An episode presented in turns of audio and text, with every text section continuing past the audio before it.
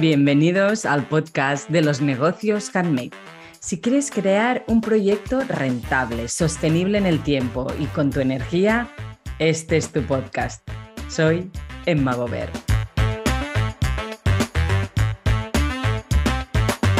Hola Handmaker, estamos en un nuevo episodio de la serie El Festivalet, hablando y aprendiendo de vuestras experiencias.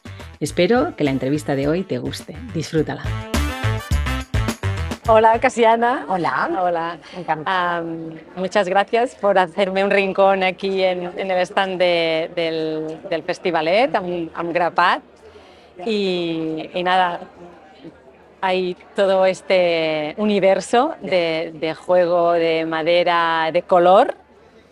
Pero preséntate tú, presenta quién eres tú y, qué, y quién es Grapat. Vale. Eh, nosotros, bueno, somos Grapat. Desarrollamos material de juego, que nos gusta, preferimos llamarlo material de juego y no, no juguetes.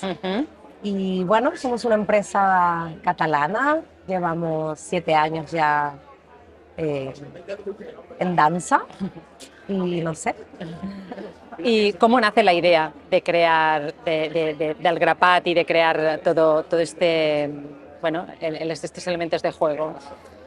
Nosotros cuando, cuando nació nuestra hija mayor, conectamos con, percibimos que ella no jugaba con, con los materiales que venían de la abuela, de la tía, el, el sonajero o estos juguetes más comerciales. Hicimos una decisión bastante radical de retirar todos esos materiales Ujú. y permitir que ella interactúe con, con los objetos cotidianos, con las llaves que abren la puerta, con los tuppers donde se guarda la comida en la nevera. Ujú. Y yo creo que ahí de alguna forma nació ahí Vale. el, el proyecto. Después he- hemos dejado la ciudad y nos hemos ido a vivir al campo y ahí ya lo pudimos como mm, llevar a mm, portar a terme, eh, Llevar a término. llevar a término, llevar a cabo. Sí, exacto, sí. llevar a cabo. Llevar a cabo. Sí. Y, y es eso, básicamente es un juguete muy, muy, muy desestructurado, muy falto de información, Ujú. muy, muy, muy simple, Ujú. para que sea el niño quien, quien trabaja, ¿no? De alguna manera, sin, dar, sin darle demasiada O sea, información. y de esta idea base a llevarla a cabo, ¿cómo, cómo se, cómo se- a llevar? Bueno, y después ya haremos el salto, ¿no? Pero Sí. como materializarlo, crear el concepto de lo que es Grapat y, y la marca y el producto en sí. Bueno, estuvimos dos años Dos años. desarrollando desde prototipos con cera de abeja, a coger un cuchillo y con ramas de los árboles ir tallando las, lo que después serían las formas. Vale. Y a partir de aquí es búsqueda de proveedores. La normativa de la seguridad del juguete es muy estricta. Vale. Entonces empezó todo el tema de la homologación. Guau. Es un proceso largo. Es un proceso largo. ¿Y de dónde veníais para poneros en este fregado? Claro, nosotros, yo era, mm, yo trabajaba en publicidad, hacía rodajes de publicidad de la tele. Vale. Y cuando nació mi primera hija me empecé a producir teatro eh, Vale. con Karma Portacelli. Ujú. Y Jordi, mi compañero, que es mi socio, ya no sé si decir primero compañero, marido o socio, espero que no me escuche, ¿no? Por suerte, porque ya no sé bien, Un poco todo. un poco, digamos que sí, Bueno, compañero de viaje. compañero de viaje. Él viene del mismo universo, pero estaba en la parte de arte, en la parte de decoración, tanto en Vale. teatro como en publicidad. Vale. Sí. Vale, vale. ¿Y cómo dais el salto y cómo decidís montar la marca? O sea, tenéis estos dos años, después esto encontráis todos los proveedores Sí. y, y es bueno, ¿y dónde vendéis? ¿No? Claro, nosotros siempre, yo creo que un proyecto no, no es empresa hasta que no tienes una, un pedido en la mesa, ¿no? Sí, Empezamos en, en plan petit, eh, en chiquitito, en Cataluña, sí.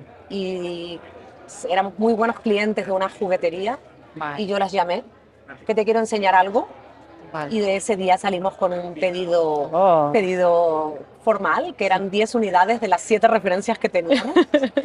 Nos pareció un desborde absoluto, ¿no? Como que el que tiene, tiene que trabajar 7 días a la semana porque te han pedido 10 unidades, 70 en total. Y yo creo que ahí, ahí empezó. es- Empezó.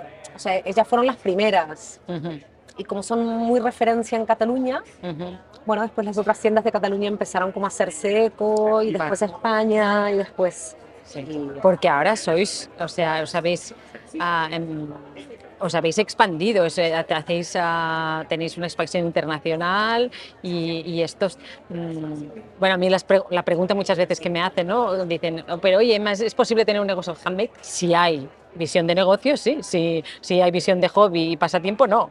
Y esta visión de negocio la tenéis como muy integrada, ¿no? Bueno, nosotros hay un momento a la hora de invertir en homologación, hay, hay unas, hay, como las neveras, los juguetes también y la alimentación. Claro, esto Son, es una toma de realidad.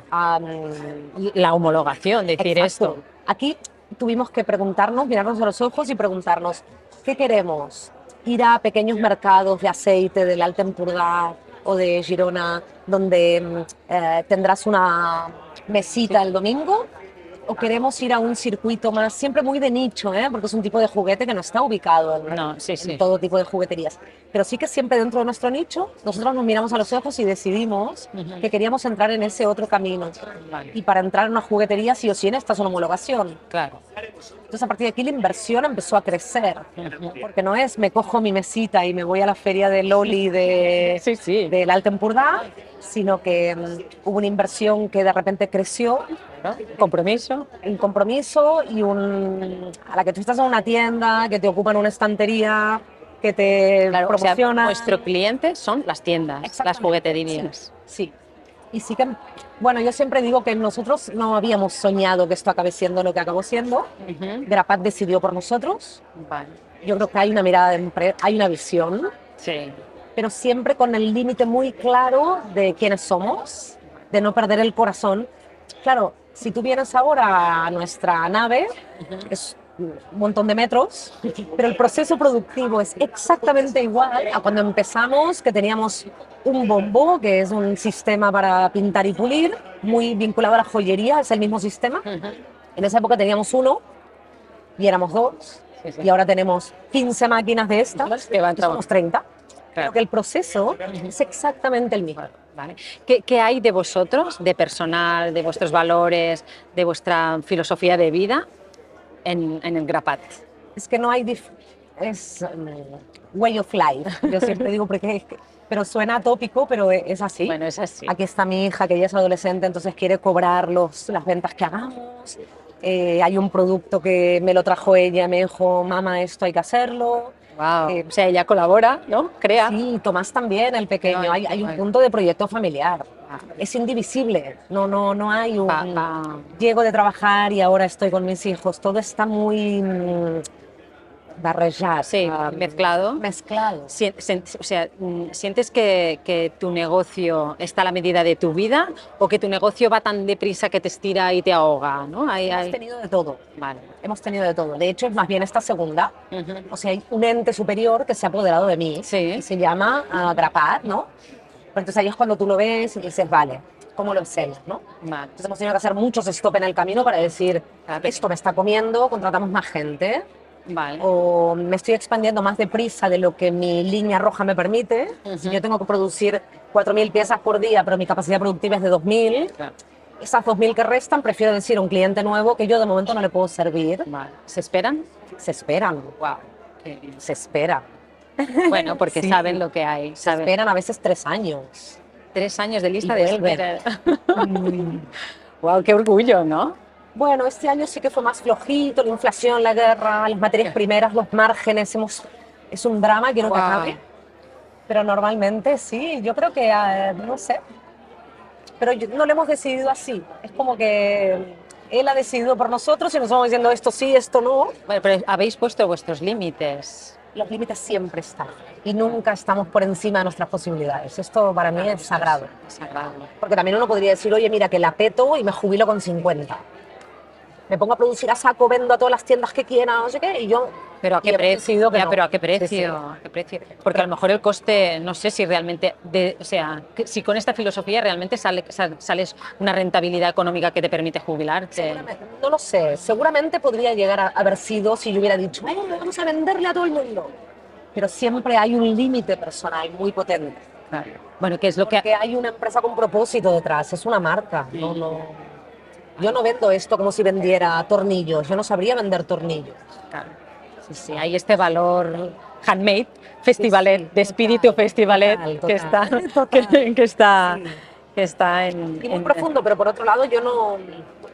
Sí que tenemos esto de que mm, cuanto más niños jueguen con esto y no jueguen con un muñeco de plástico, pues mejor. Entonces sí que hay una ambición, pero una ambición desmedida de dinero, vinculada al dinero, Ujú. sino al compromiso social. Yo Claro. me siento 100% en un compromiso social vinculado a la infancia, 100%. Sí. Y el dinero es una, una recompensa, Es una consecuencia. o consecuencia, ¿no? Pero es como un algo que vuelve que te permite vivir en el fondo.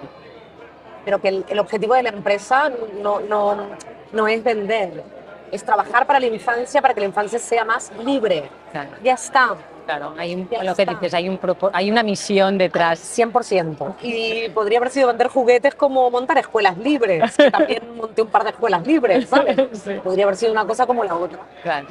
Sí, sí. Pero después el sí. ¿Cuál, cuál... Bueno, hacemos una, hago una pregunta Sí. tipo, tipo test, que son un poco los que, los que a través de, de- también mi trayectoria y mis curvas, ah, pues he descubierto de, que son el pilar, ¿no?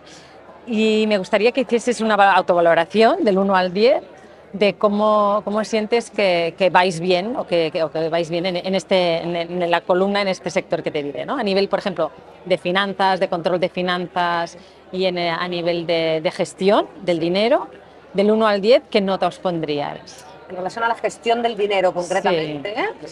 De satisfacción, ¿eh?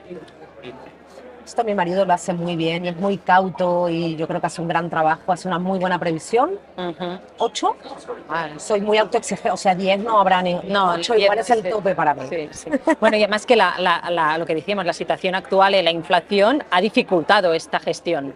Con lo que si tienes una buena gestión, puedes salir a flote. Si no has hecho una Buena gestión de ah, márgenes de Tesorería. márgenes de empresa, tesorería. am, Sí, ¿eh? sí. sí. O sea que por eso debería ser un 10. Justamente este año, este, este trabajo, yo creo que, que se ha hecho muy bien. Qué bien. Se ha qué hecho muy bien. Sí, qué bien.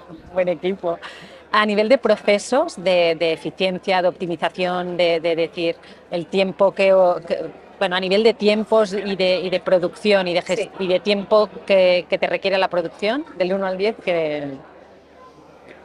Es un camino muy complejo. Mm, Porque a la que desarrolles un producto nuevo, la eficiencia baja, Claro. sube la eficiencia de los- del catálogo antiguo. sí. Bueno, yo siempre ¿Vale? digo que es, la parte esta de innovación es una inversión de futuro Sí, es como, y 100%. de aprendizaje. pero la, efici- la ineficiencia aumenta Claro. ah, en- en- en- estrepitosamente, pero hay una inversión de, de desarrollo. Sí. O sea, no inviertes, no inviertes dinero, pero inviertes tiempo. Sí, y dinero también. Y dinero también. Dinero también. Sí.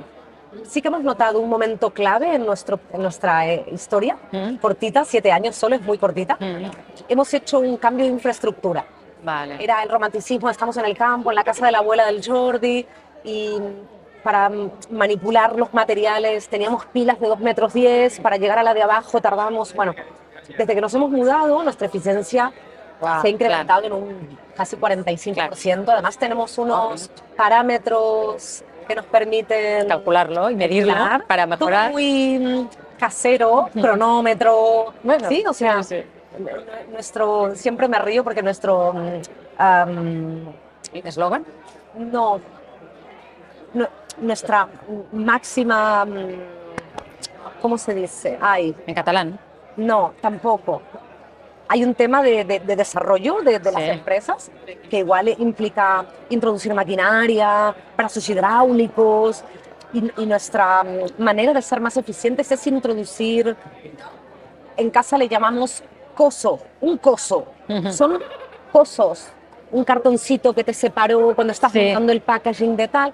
Y si tú ves nuestros estris, nuestros cosos, esto nos permite ser muchísimo más eficientes con trocitos de cuerda.